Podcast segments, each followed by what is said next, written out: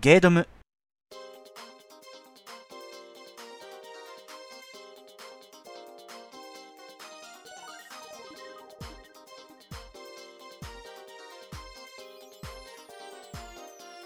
ゲードムはゲーム、読書、映画、DVD 鑑賞を中心に僕池田がいいなって思ったもの、やりたいことを淡々と語るウェブラジオです。どうも池田です。本日は2014年5月18日です。えー今回はですね、諸事情もあって、えーゲートムニュースはお休みさせていただきます。まあなんでかと言いますとね、あの、昨日17日ですね、静岡ホビーショーと、えーガンダムユニコーンエピソード7の劇場公開、えーそちらの方に行ってきましたので、それを報告したいんですね。そのため、ちょっと長い尺必要だったんで、ゲードムニュースは切らせていただきます。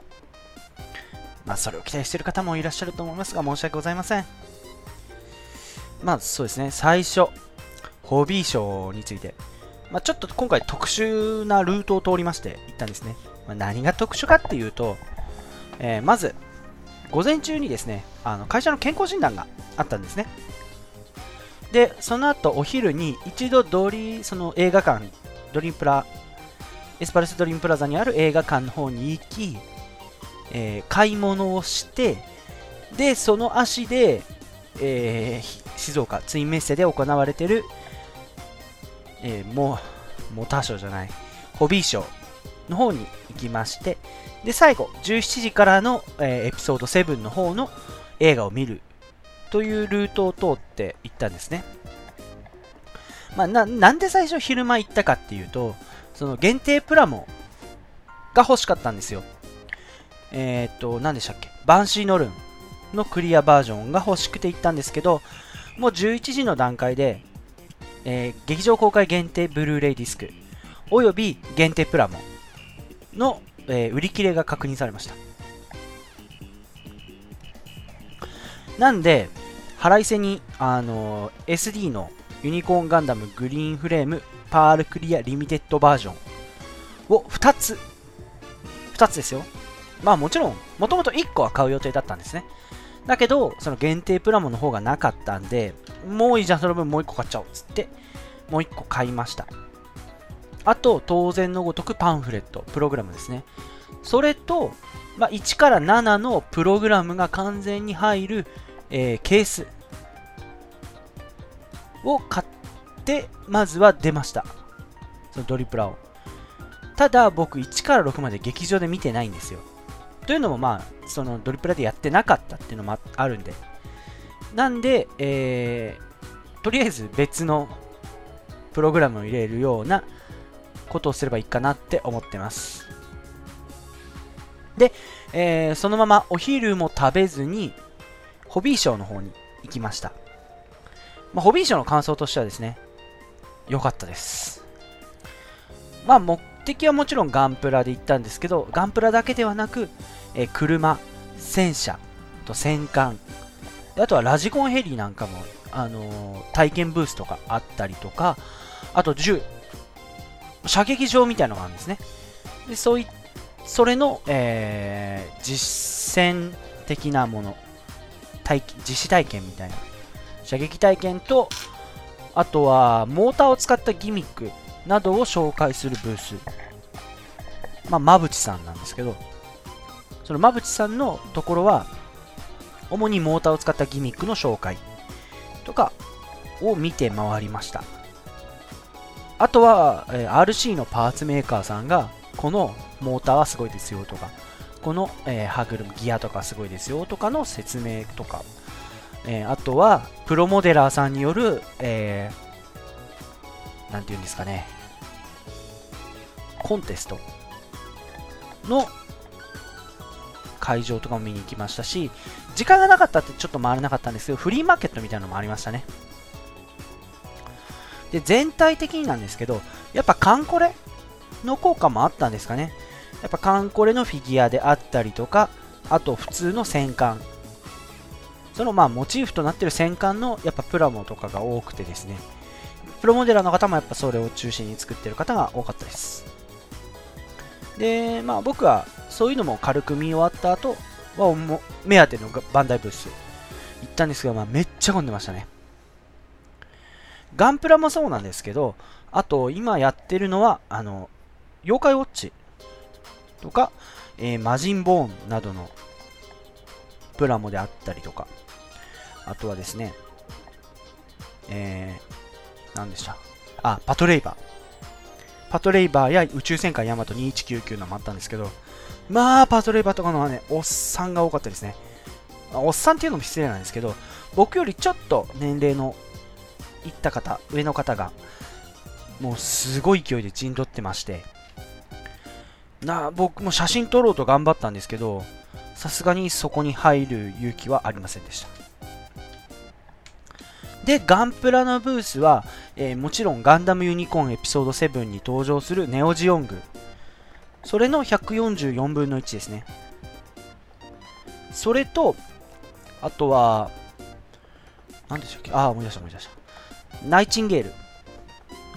今度は新しいシリーズプラも出るんですよね。RE100、えっ、ー、と、S リファイン100でしたっけ？それのシリーズの第1弾であるナイチンゲール。あの、逆襲のシャア・ベルトーチカ・チルドレンに出てきたモビルスーツですね、シャアが乗る。それのモビルスーツの展示と、あとはマスターグレートのハイニューガンダムバージョン系の展示。あとリアルグレートの確かエクシアとシャーズゴックの展示もしてました。で、子供たちがすごい多かったブースもありまして、もちろんその妖怪ウォッチや魔人ボーもそうなんですけど、あの、ビルドファイターズのガンプラ、そのビルドストライクであったりですとか、それだけでなく、あの、本当にちょっとしか出てこなかったガンプラも紹介されてたりとか、それぞれが使うバックパックとかのブースターのプラモも展示してあって、そこもすごい力入ってましたね。ですね。あと、もう会場入ってすぐにですね、本物の、えー、一丸式戦車がもうドーンってあったんですね。もうそれもすごいかっこよかったです。こう、やっぱ、あのー、触っちゃいけませんよ、みたいな、こう、枠があるんですけど、いやもう、ぜひ一度でいいから、やっぱ、乗ってみたいですね。やっぱもうかなり良かったです。それでですね、やっぱそういうところに行くと、ガンプラ熱がすごい高い、あるじゃないですか。もうガンプラを作りたい作りたいと。そこでですね、えー、タミヤさんのブースに行きまして、タミヤさんって毎年結構大きいあのショップを展開してるんですけど、そこで新しい模型用ニッパーと、えー、デザインナイフを購入しました。まあ、デザインナイフって実は僕使ったことないんですよ。いつもニッパーとに、で、あの、終わらせちゃうんで、ニッパーを、あ今回初めてデザインナイフというものを購入して、まあやってみようかなと思うんですけど、初めてなんで、ちょっと、なんていうんですか、変な話、失敗してもいいプラモデルにしようかなと、初めては思います。ただ、あの、カッターマット買ってくるの忘れました。まあ、とりあえずね、新しいニッパーは、その劇場で買った、あの劇場限定のローゼンズールを作ろうかなと思ってます。ただ、クリアのプラモって作りづらいですよね。ニッパーかけたらクリアの部分全部なんか傷ついて真っ白になっちゃいますもんね。いやー、難しいっすわ。で、えー、ホビーショー出た後、ちょっと、あの、カフェで休憩して、その後、ガンダムユニコーン見ました。まあ、今回内容は特に言わないんですけど、あれですね。良かったです、やっぱ。で、今回、この見るにあたって、月曜日から1日1エピソード見て、金曜日だけ5と6っていう形で見て、で、えー、7に挑みました。でですね、まず最初にエピソード EX というものが30分ほどやったんですけど、長井一郎さんのナレーションが入ったんですね。それでですね、もうその長井一郎さんのガンダムのナレーションを聞いただけで、その長井さんのことを思って僕号泣しちゃったんですよ。もうおえつが出るほど。それなんで、隣の人にめっちゃドン引きされるっていう事件がありましたで、えー、そうですね、今回の、今回の見て思ったんですけど、リディ、かっこいいっすよね。リディがかっこよくて、あの、ガンダムエースさんの方でリディ目線でのガンダムユニコーンっていうのをやってほしいなって思います。あ、でも機会があったらもう一回見たいですね。劇場の方で。もちろんあの、プレイステーションネットワークの方で落としてはあるんですけど、昨日はその感極まりすぎて、そのドリプラから清水駅まで歩いたんですけど、もうその時ももう泣いちゃって泣いちゃって、人によっては警察を呼ぶレベルの泣きっぷりだったと思います。そういうこともあったんで、まだ実はそのプレイステーションネットワークでの方は見てないです。それじゃあですね、えー、ちょっと、ちょっとパタパタ駆け足気味なんですけど、メールの方をお便りいただいたので紹介させていただきます。まず最初は、中ちゃんマンさん。いつもありがとうございます。ドムッス第16回拝聴私も7年間作らずにいるプラモがあります。マスターグレードのダブルゼータガンダムです。買ったら必ず作り上げるのですが、なぜか着手できません。今欲しいのはマスターグレードのガンダムバージョン3.0です。えー、パワーグレードはシャードム作りました。でかい。でかいです。もちろん画像付きで、一応、こちらの方にお便りくれたんですけど、でかいです。隣にいるフルアーマーガンダムがもうすごいちっちゃいように見えますよね。かっこいいなすごいかっこいい。ドムとかも、その、陸で戦いますっていう。まあでもこれはリックドムなんですけど、宇宙で戦うリックドムなんですけど、その、足のスラスター部分がもう、スラスターですって感じの足の形をして、すごい重量感があってかっこいいです。追伸お父様の F1 プラも見てみたいです。次はセイントセイヤツボコンテンツが続きますなありがとうございます。まあ、どうしよう。プラもですね、で父親も結構作ったら作ったで終わりの人なんですね。なんで、あの結構誇りかぶってるんですね。確か父親が作ったやつがマクラーレンの F1 で、で僕も過去一度 F1 作ったのが確かフェラーリだったような気がします。ちょっと誰モデルかとか誰が乗ったとかっていうのはちょっとわからないんですけど、あの、使いましたね。いやでも F1 難しかったです、意外と。なんか車だから簡単かなと思ったんですけど、その内部機構、シャーシーを作るのがすごい大変で、うん、いやでも、作りがいがあって面白かった面白かったです。じゃあ次。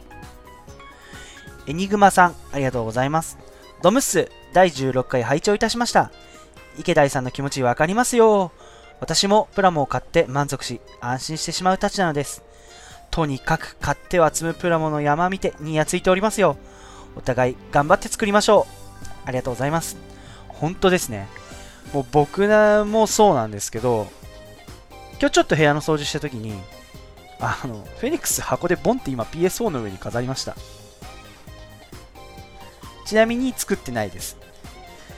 なんかでも、箱のデザインってすごい良くないですか？もちろん中の模型もかなり完成度高いと思うんですけど、やっぱこう目に留まってもらいたいからって結構かっこいいイラストとか描くんですよね。描いてあるんで、その箱を飾るだけでも結構かっこいいと思うんですよね。いや、本当に買って満足しますよね。たのや買うっていうか、その、どのプラモにしようかなってお店で選んでる時間ってすごい楽しくないですか？僕はあれすっごい好きなんですよ。ありがとうございます。お互い頑張って作りましょう。まあ、今、ローゼンズールが軽く胴体だけありますけど。次。マスターじめさん、ありがとうございます。一番くじマグカップ最新回聞きました。ガンプラって素晴らしいですよね。でも最近は買う前に飾る場所を考えてしまって結局は買わないの繰り返しです。悲しいです。そしてガンプラからのフォーチュンクエスト。心を掴んで離さない感じ。次回も楽しみにしています。ありがとうございます。飾るってすごいですよね。もうあんま本当に僕は本当に作ったら箱に入れちゃう人です。その飾っ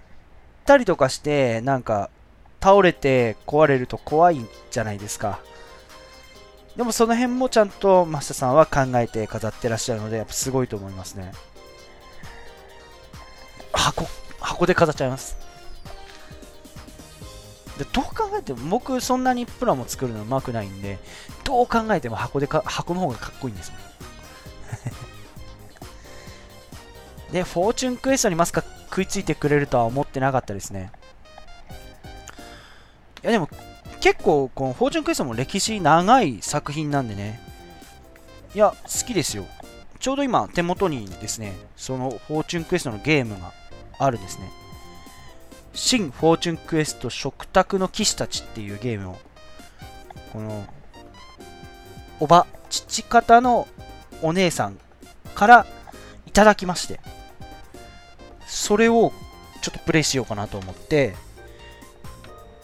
プレイステーションを急遽パソコンにつなぎました。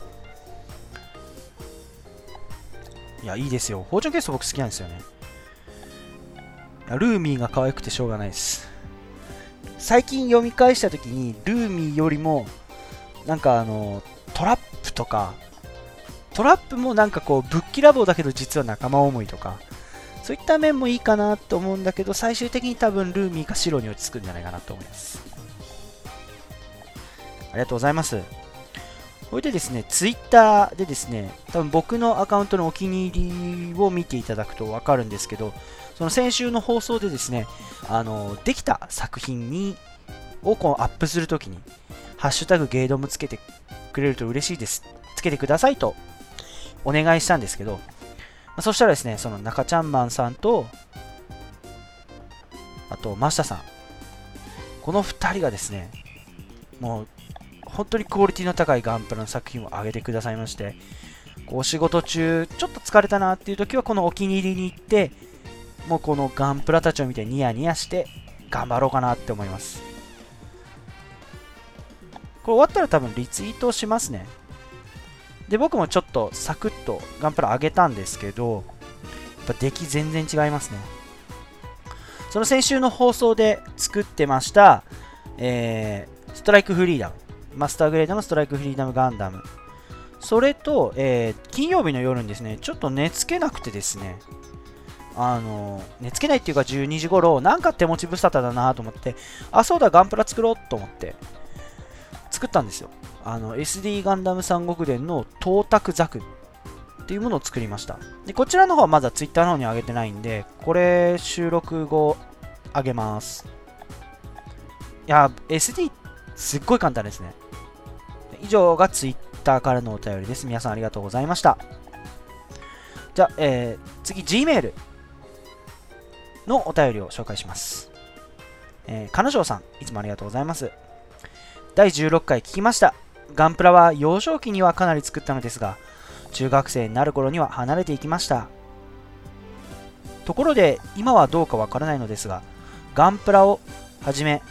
自分の幼少期のプラモは完成後に貼り付けるシールがあったのですがその貼り方が必要部分を切り取りぬるま湯につけてシールを剥がしピンセットで本体に貼り付けるというとても難易度の高いものでした。途中でシールが破けたりくちゃくちゃになったりで挫折。こんなのが結構ありました。今は違うと思うのですがマスターご存知ですか？ありがとうございます。そうですね。まずその質問の方に、の、えー、にお答えさせていただきますと、多分、デカールと呼ばれるものですね。その水で濡らして、こう、ピンセットにするのは多分水転写デカールなんですかね。僕はそう思いました。確かに、僕もあのデカール針ってすごい苦手で、やっぱ古い、父親から譲り受けた古いプラモデルだと、やっぱデカールなんですね。で、デカールを貼るんですけど、やっぱ途中で破れちゃったりとかして、もう嫌になって、オリジナルの塗装とかして遊んじゃいましたね、それは。今もうちょっと壊れちゃってなくなっちゃいましたね。確か、あの、ロンメル体で使われてたドムだったと思うんですけど、もう、覚えてないですね。で、今でも実はそのデカールというものは存在するんですよね。えー、さこの前作ったマスターグレードのストライクフリーダムも実はデカールがありまして、でもも僕やっぱデカール貼れないんで、ちょっと断念しちゃいましたね。ああ、デカール。うん、そうですね。そうですね。やっぱでも、やっぱ難しいって、やっぱ思いますよね、子供の頃。僕も最初 BB しか作ってない時に初めて144分の1、100分の1って、こうランク上がっていく時に、いや、でも金賞さん、これからまた作りましょう。今普通のシールなんで。その、幼少期作ってた頃の思いを思い出して作ってみてはいかがでしょうか。ありがとうございます。はい、えー、皆さん、えー、ちょ、今回のお便りは以上となります。皆さん、ありがとうございました。今後もお便りの方はどんどん募集しています。えー、宛先は番組の最後で。じゃあ本編入りましょう。えー、じゃあ今日の本編は妖怪ウォッチではないです。なぜかというと、そのガンプラ界やってガンプラ熱が強くなりすぎて、ガンプラ作ってたんですよ。なんで、ほとんど妖怪ウォッチ触ってないんですね。で、最近 3DS を開くと、あの、バーチャルコンソールのロックマン2ばっかやってるんで、それもあるんで、ちょっと妖怪ウォッチは、延期させていただきます。じゃあ、今日何やんねんと。それは、えー、先ほど中ちゃんマンさんからものお便りもありました。セイントセイヤの方を紹介させていただきます。それじゃあちょっと今長くなりすぎましたね。なんで本編の方早速行きましょう。どうぞゲードム読書の時間。はい、本日はですね、こちらの方を紹介させていただきます。セイントセイヤ。セイントセイヤは車田正美による日本の漫画及び同作を原作としたテレビアニメーション作品である。1985年12月、えー、1986年の1、2合併号より、集英社の漫画雑誌、週刊少年ジャンプで連載を開始した。えー、クロスと呼ばれる星座の趣向を凝らした鎧や、ギリシャ神話をモチーフにした物語は人気を博し、1980年代、週刊少年ジャンプ看板作品の一つとなりました。えー、今回はですね、えー、12級編、その中でもゴールドセイントの戦いを描いた12級編について語ります。いや、それは僕が好きなところなんで。いや機会があればどんどん次の話もしたいと思います。まあ、セイントセイヤ読んだ、読み始めたきっかけっていうのが、父親の影響でしたね。いや当時、父親、ジャンプ読んでまして、で、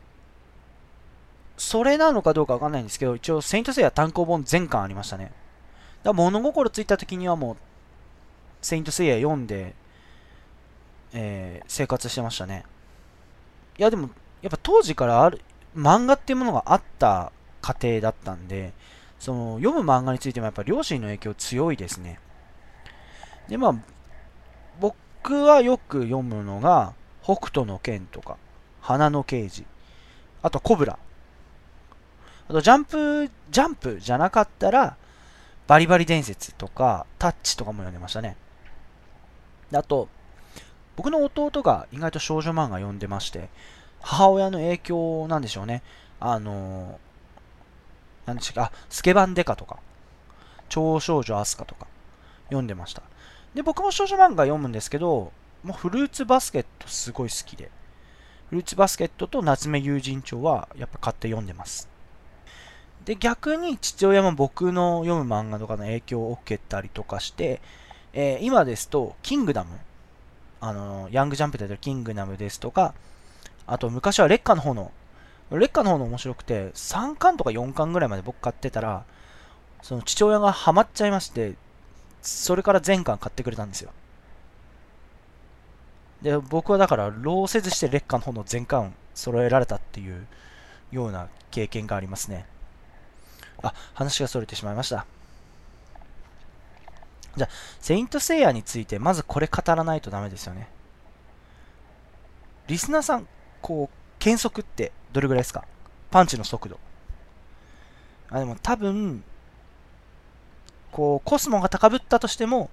多分マッハ1前後じゃないですかブロンズレベル。それじゃないです。んまあ、どういうことかっていうと、その、ブロンズレベルはマッハ1点、あマッハ1前後の速度で、こう、パンチを打てる。シルバークロス、シルバーセイントになると2から5マッハ。もうゴールドはもう高速です。それはもうあのセブンセンシズに目覚めてるからもう高速の拳が打てるっていう。まあ、そうなんですよ。まずこの漫画、大まかにその強さのランクというものが存在するんですね。それぞれが装着するクロスの材質によって分かれてて、ただ共通することは全て星座、88星座をモチーフとしています。で、一番下がブロンズ、青銅、ブロンズですね。で、次がシルバー、銀です。で、一番上がゴールド、金ですね。で、ゴールドに関しては12星座、行動十二星座をモチーフとしています。で、えー、このセイントセイヤである主人公、聖夜、およびその主人公たちの周りにいる仲間っていうのは全てブロンズなんですね。ペガサス聖夜、ドラゴンシリュウ、キグナス氷河、えー、これが白鳥座ですね。アンドロメダシュン、フェニックス一騎。この5人がブロンズセイントと呼ばれる一番下のセイントなんですね。まあもちろん、クロスも着れないようなさらに下はいるんですけど、一応、クロスを着てるセイントとしてはブロンズが一番下です。で、12級編で戦う相手は一番上のゴールドセイント。これも単純に勝てない戦いですよね。まあ、事の発端なんですけど、その、ブロンズのセイントがブロンズ同士で戦ったりですとか、あと、ブラックセイントと呼ばれる、その一騎をあのリーダーとしたブラックセイントとかと私的な戦い、死闘を繰り返したことで、教皇、サンクチュアリ、ギリシャのサンクチュアリにいる教皇が、もうあいつら何なんだということで、もうシルバーセイントに抹殺指令を出したんですね。まあ、本当は最初は、あの、キグナス氷河に、そのブロンズちょっと倒してきてって言われたんですけど、その聖夜のとかいろんなブロンズセイントの心意気を知り、同調しちゃったんですね。なんで次にシルバーセイントに抹殺指令を出したんですけど、もう聖夜たちがそのシルバーセイントを全員倒しちゃうんですね。なんでも、ああ、もうじゃあ、つって次に聖夜のもとに獅子座のセイント、アイオリアを向かわせました。で、それも、まあ、とあることがきっかけに失敗しちゃうんですね。で、その、アイオリアを向かわせたこときっかけで、アテナとブロンズセイントは教皇のいるギリシャのサンクチュアリへ向かいます。で、そのサンクチュアリに着いたんですけど、到着早々、サジッタのトレミー、ヤザ、矢ですね。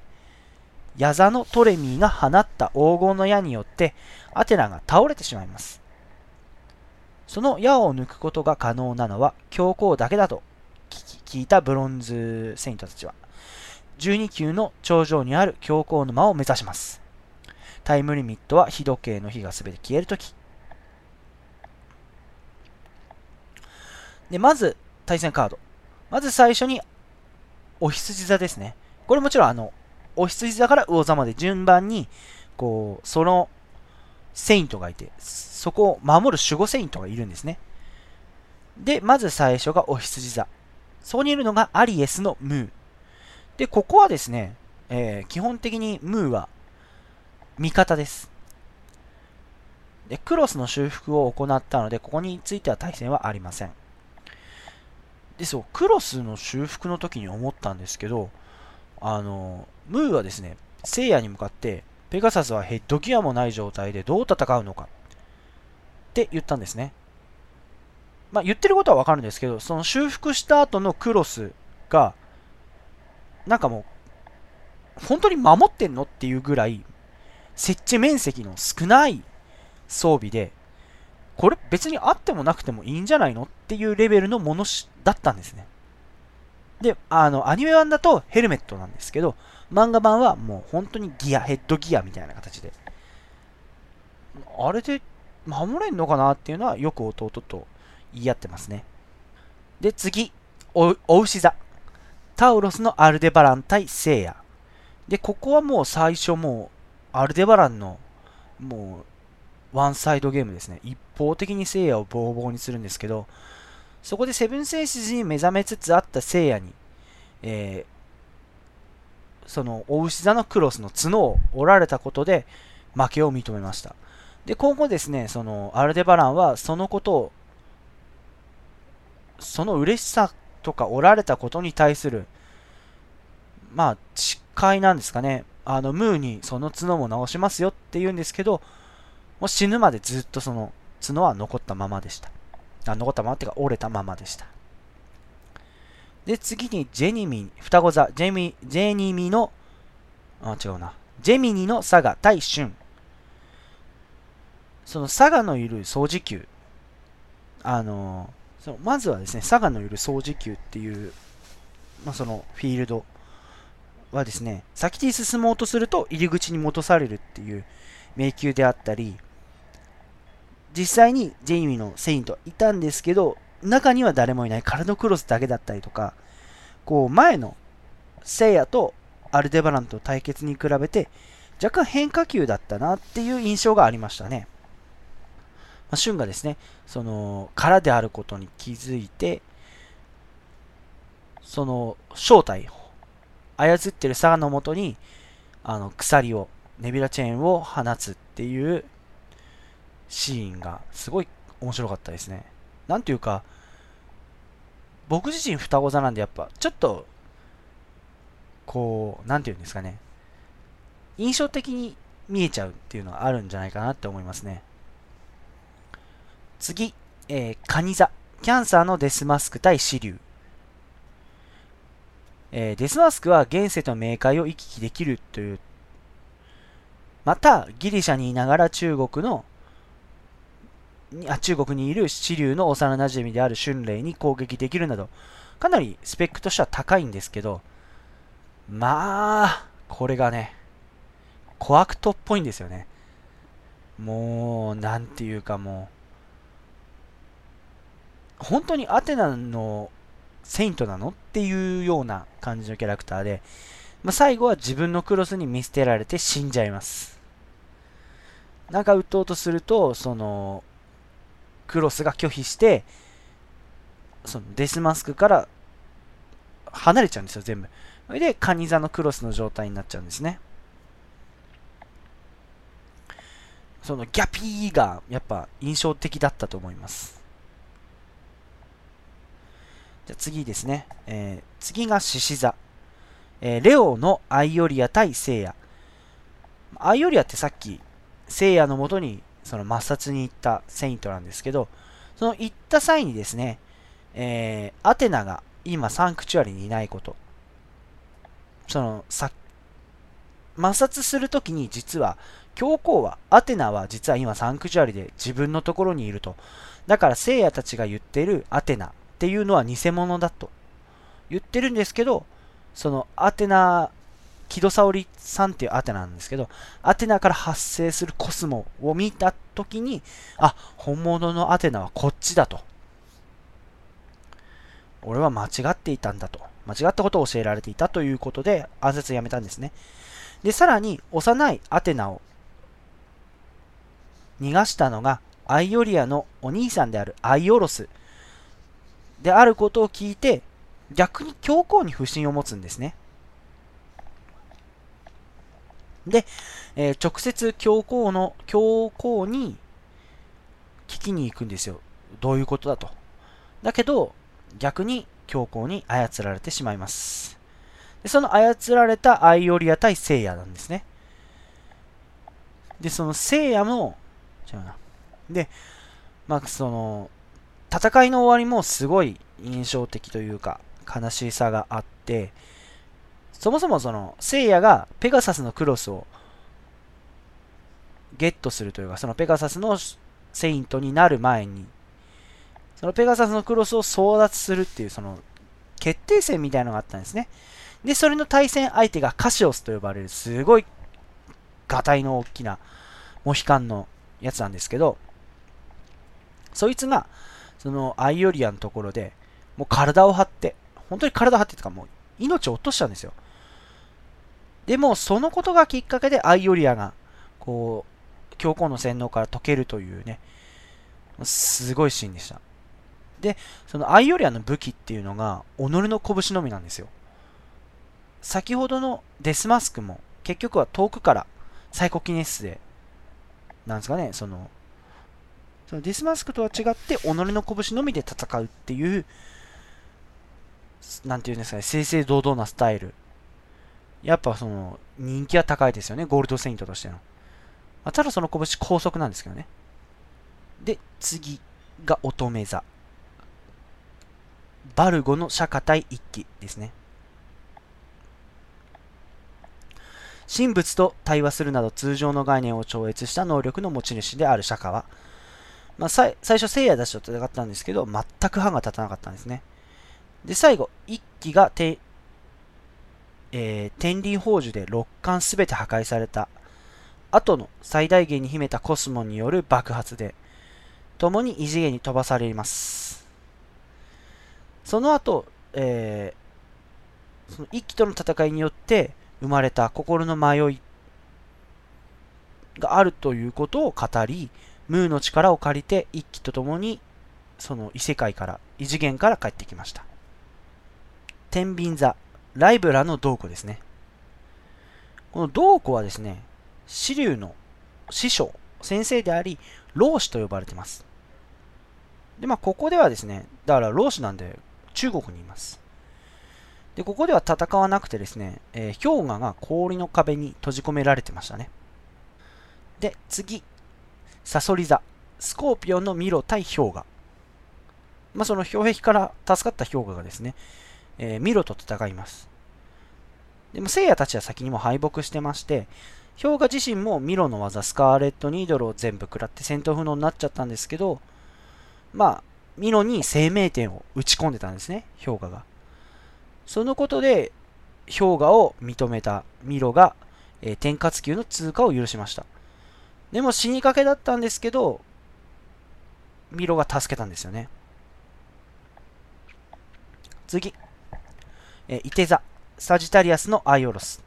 で、これはアイオロスはアイオリアのお兄ちゃんで、教皇に次期教皇と指名されるほどの実力者でした。しかし、教皇が、えー、アテナ暗殺を目論んだ際に間一髪でアテナを救い脱出。えー、そのためサンクチュアリへの模範者という汚名を着せられますが、サンクチュアリ全体を敵に回してもなお、たった一人でアテナを守って戦い抜きます。追ってから逃れる中で、ヤギ座の修羅により致命傷を受けたんですけど、偶然日本から旅行でギリシャを訪れていた木戸光政により、木戸光政にアテナと勝利の女神という黄金の杖を渡し、あと自分のクロスである伊手座のゴールドクロスを託した後、えー、絶命しています。だそのアイオロスが守ってたジンバ級というところでは、いつか来る若きセイントのためにメッセージを残しています。じゃあ、さもうさっといこう。次は。えー、次はそのヤギ座。先ほどアイオロスに致命傷をしたカプリコーンのシュラ対支流。で、えー、シュラっていうのはもう力こそ全てと考えてるんですね。で、まあ、教皇の悪事を知りつつ、こう、その力を、だから力がすごい強いんで、なんていうんですかね、まあ、その力に従おうっていう形、それが正義だと言ってるんですけど、死ぬ間際に支流によって改心します。で、えー、最後ですね、その自分の命をかけたロザン交流派と呼ばれる技で、シュラとも燃え尽きようとしていた支流に対して、自分のゴールドクロスを着せることで、その支流を救うことと同時に、その修羅の武器であるエクスカリバーっていう、まあ手刀なんですけど、何でも切れる剣がありまして、それを支流に受け継がせました。次、えー、水亀座、アクエリアスのカミュ対氷河。まあ、カミュっていうのは氷河の師匠、先生で、先ほど、あのー、天秤球、そのライブランドークが持っている天秤球に、そのフリージングコフィンという技を使って、あのー、凍らせたんですね。それで、先生を離脱させようとしたんですけど、結局は氷河も来まして、その、神のもとに、砲兵球と言われるところですね、確か。で、その砲兵球での戦いで、自分の命を懸けて氷河を絶対0度まで導くとともに、えー、男なら戦いの中で筋を曲げることなく、最後まで自分の立場で戦い抜くことを教えます。で、その中、激闘の中で氷河が覚えた師匠の技であるオーロラエクスキューションによって、まあ、全身を凍らされちゃうんですけど、最後の最後までやっぱ師匠としての自分を貫き通しました。じゃあ、12級としては最後、魚座。ビスケスのアフロディーテ対シュン。で、このアフロディーテっていう男は、88星座の中で随一の美貌の持ち主であり、えー、シュンの師匠を殺害した男でもあります。まあ、その殺害したのがアフロディーテだということが分かったので、シュンが12級に来たっていう動機の一つにもなるんですけど、まあ、そのため、総魚級においてシュンと戦いました。シュンの技であるサンダーウェーブをバラ1本で止めたり、ネビラストリームを破るなど、強大さを発揮したんですけど、まあ、シュンの一番最強の技を食らって、半ば相打ちで倒されます。で、12級の先は、教皇と聖夜一騎との対決です。実はこの教皇の正体はですね、えー、双子座のセイントであるジェニジェミニのサガであって、じゃそのサガは悪の心と善の心を持ったセイントだったんですね。で、えー、悪の方は、その前の教皇であるシオンを殺害したことっていうのをもう自らサンクチュアリ全体に響くほどの心の声で暴露しました。で、最終的にはアテナの力で浄化されて善の顔戻ったんですけど、まあ、自分のやった愚かな行動に対して自害したという長いから今日はここまで。まあ、またね、続きを聞きたいなっていう人はメールをいただければ、ちょっと続きやっていきたいなと思います。ちょっと駆け足すぎましたねゲーム。エンディングです。まあ、セイントセイヤ語らせていただいたんですけど、あの、セイントセイヤ世代の方もし聞いてらしたら、一個だけお聞きしたいことがありまして、当時、セイントセイヤを読んでる人たちの中で、お前何座だよっていうのって流行りました？僕らの頃はもうそのセイントセイヤを読んでる方、人っていうのはすごい少なかったんでできなかったんですけど、僕のイメージですよ。その獅子座と双子座、伊手座ってなんか勝ち組だったイメージがあって、なんか蟹座っていじめられるイメージがあったような気がするんですよね。あの、血液型なんだよ、B 型かよ、みたいな感じで。お前星座何？え？カニうわ、デスマスクじゃんって言われる人ってやっぱいたのかなって気になります。えー、じゃあ最後。この番組では皆さんからのお便り、番組の感想、誹謗中傷、嵐コメントを募集しております。まあ、えー、僕の話についてつまんないっていうのは全然構わないんですけど、セイントセイヤーをつまらないとか批判するのはやめてください。す、えー、べ、てのお便りのメールアドレスは、えー、ガノモ617アットマーク gmail.com ganomo アットマーク gmail.com ツイッターアカウントは僕個人のアカウント、池田2887、ike アンダーバー dai2887 に直接リプライ、またはハッシュタグゲードムひらがなでゲードムまでお願いします。はい。来週はまだ決めてません。どうなんですかね。多分その頃にはフォーチュンクエストやっているとは思うんですけどね。もしかしたらそれ関係で話すかもしれないんですけど、まあ2%ぐらいだと考えていただければいいかなと思います。じゃあ、では、さようなら。